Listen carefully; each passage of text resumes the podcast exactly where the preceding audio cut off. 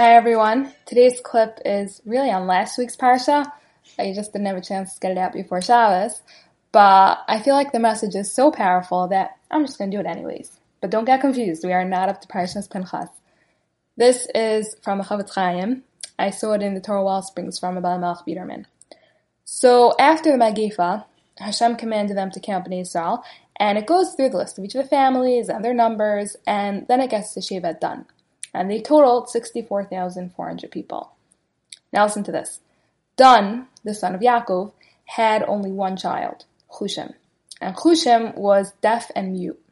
So right from the start, Dan seems to have been at a major disadvantage. Right here, he had only one child, someone with major limitations. Now, if you compare this to his brother Binyamin, on the other hand, Binyamin had ten sons. But wait, skip ahead just a few generations, and you'll see that there was really nothing to worry about because guess which Shevet was larger? Yep, Shevet Dan. The Chofetz Chaim teaches us an amazing lesson from this. Hashem's plan for the future is not always apparent from the start. No matter what things might look like right now, Hashem runs the world.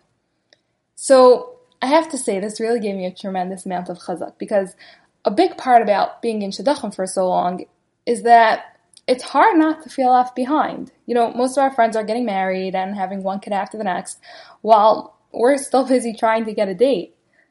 But even if our friends have four or five or ten kids already, we should never feel like we're forever going to be stuck behind everyone else. Not that it's a competition or anything, but you get the point.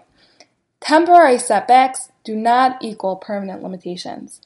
Hashem has great plans for all of us, no matter how far behind we might feel in the race.